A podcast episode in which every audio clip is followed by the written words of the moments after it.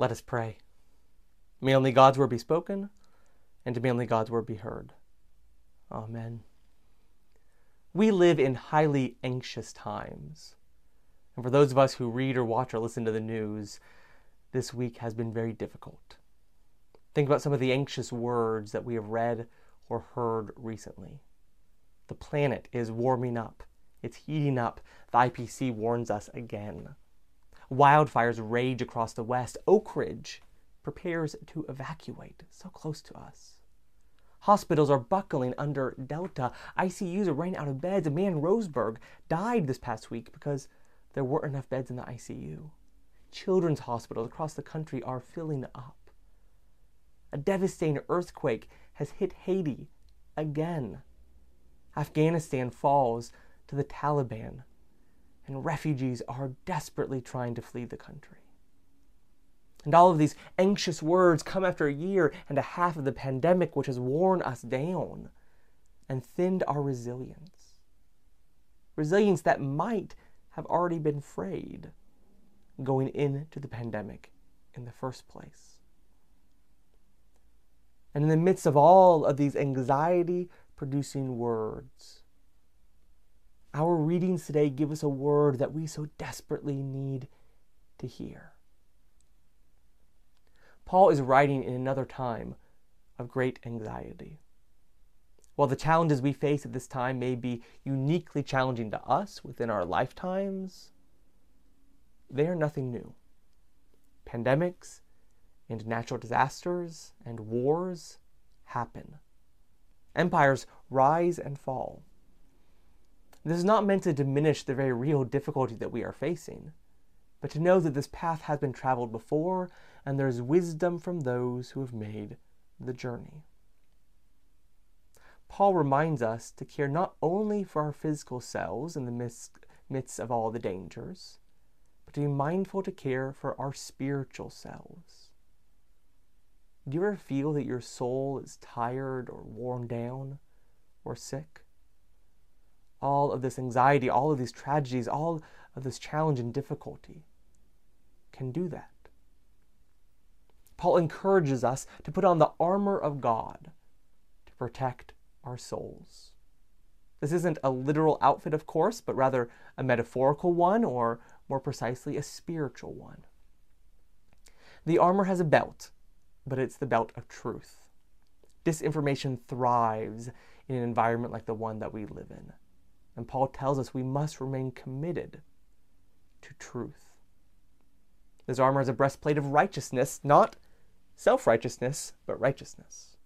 Righteousness is to have our values aligned with God and God's desires, God's dream for us and this world. This includes embodying the values of kindness, love, and humility. Self righteousness is a perversion of righteousness that in a sense becomes the opposite of righteousness. And this armor has shoes of peace, reminding us that in all things, our task is to bring peace, not peace as the absence of conflict, but peace in that fuller sense of wholeness, repair, and healing. To entertain lies, to puff up with self righteousness, to sow discord and rupture this world, those are things that are dangerous physically, but they're also dangerous spiritually. They can damage our souls. Maybe this armor metaphor doesn't really resonate with you. Most of us haven't worn armor after all. Uh, perhaps we better to um, talk about washing your hands in truth, putting on the mask of righteousness, and vaccinating with peace.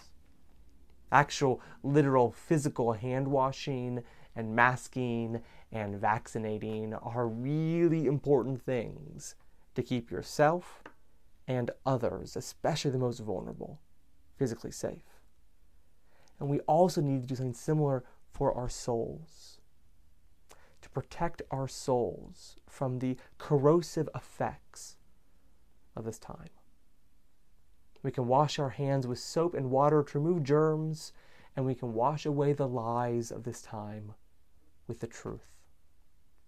We can put on our N95s to stop the spread of COVID, and we can put on the mask of righteousness to stop the spread of the soul crushing toxicity of this moment. We can vaccinate against COVID with the multitude of vaccines that scientists have created this year. Thanks be to God for them and all they've done. But we also can vaccinate this world from anxiety with peace. Jesus in our gospel gives us another related word that we need to hear when he offers us spiritual nourishment.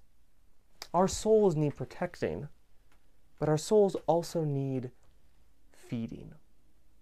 That doesn't mean we don't need to have physical nourishment as well. Jesus does feed the 5,000 with actual bread and actual fish, after all. I'm sure he would appreciate a good piece of your pandemic sourdough bread. But Jesus wants to take it a step farther, saying that while it is good and necessary to nourish our bodies, we also need to nourish our souls. Jesus offers himself as that nourishment. Eat my flesh and drink my blood, Jesus says in the gospel today.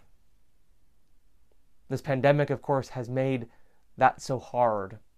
We may feel like we have been on a spiritual diet for much or all of the past 18 months without the weekly nourishment of communion.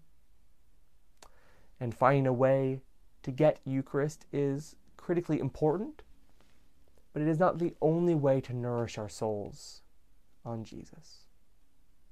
We can find Him by praying, by reading Scripture, by reaching out to someone who might be in need and encountering the Christ in them.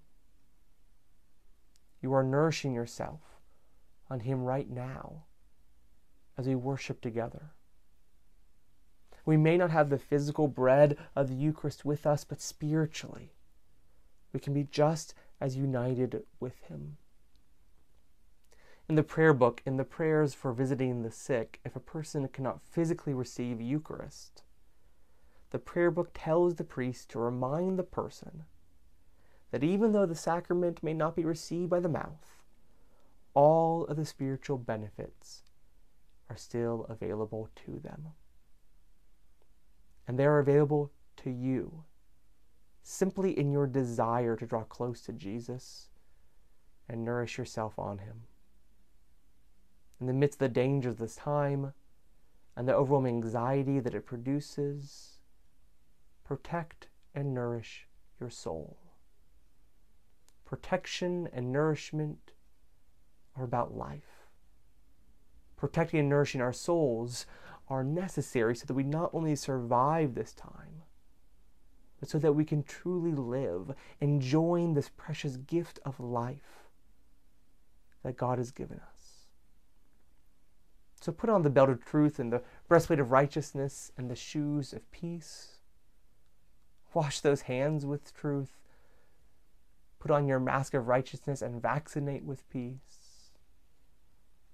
And well protected against the fiery arrows raining down, draw close to Jesus for life giving nourishment. Amen.